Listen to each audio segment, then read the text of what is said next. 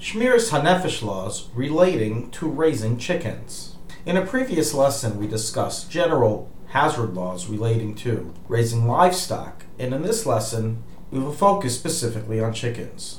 So while most people don't raise chickens at home, viewing it as a activity of the shtetl and the farmland, and not for city life, many people do, either as pets or for the sake of their eggs. Following are a list of hazards that are recorded in various Sefarim, and mainly from the writings of Rav Yehuda HaChasid, relating to chicken raising.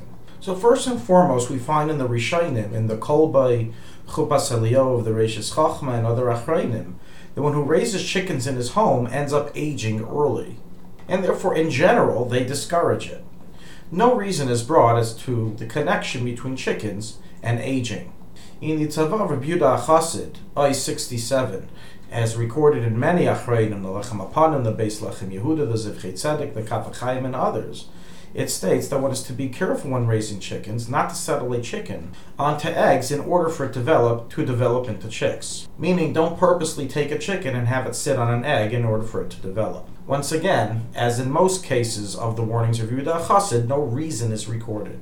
Another Tzava'ah of Yehuda HaChasid states as follows, that a chicken which has turned over a vessel is to be immediately slaughtered within twenty-four hours, or at least within a few days. Some poskim have a rule that this only applies if the chicken has turned the vessel onto itself and got stuck under it. An interesting custom is recorded in some Achrainim, that the night before the bris, one is to take a chicken and place it under the bed of the baby, in order to protect it from azikin. Another quite famous warning regarding chickens, which is based on the Tzava'ah of Yehuda HaChasid, but uniquely is recorded in the Shulchan Aruch of the Mechaber Nirmann Yerdeh, chapter one seventy-nine, halacha three, is that if a chicken crowed like a rooster, it is to be immediately slaughtered. However, states the Mechaber in the Shulchan Aruch that due to the prohibition of Lay Sanachish not to believe in superstitions, it's forbidden for one to explicitly say that it should be slaughtered because it crowed like a crow.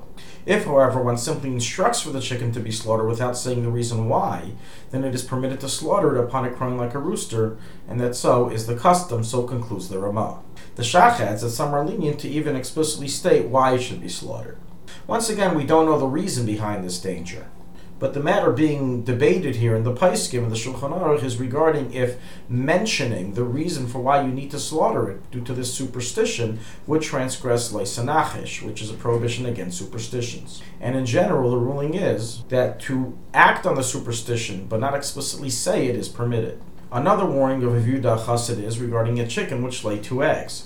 He states that if a chicken laid two eggs on the same day, then it is to be slaughtered right away at that moment, or at least within twenty-four hours. The good news is that it's very rare for a chicken to lay two eggs in one day. Nonetheless, it is possible. Thank you for listening to shulchan aruch harav dot com. Our free services of making Torah knowledge available to the public depends on donors like you. Please help us continue our work through making even a small contribution at shulchan aruch harav dot com under the Daily Halacha Dedication section or in the subscription page. Also, check out our online courses and many Sefarim available for purchase that will both enhance your Torah knowledge and help support our work.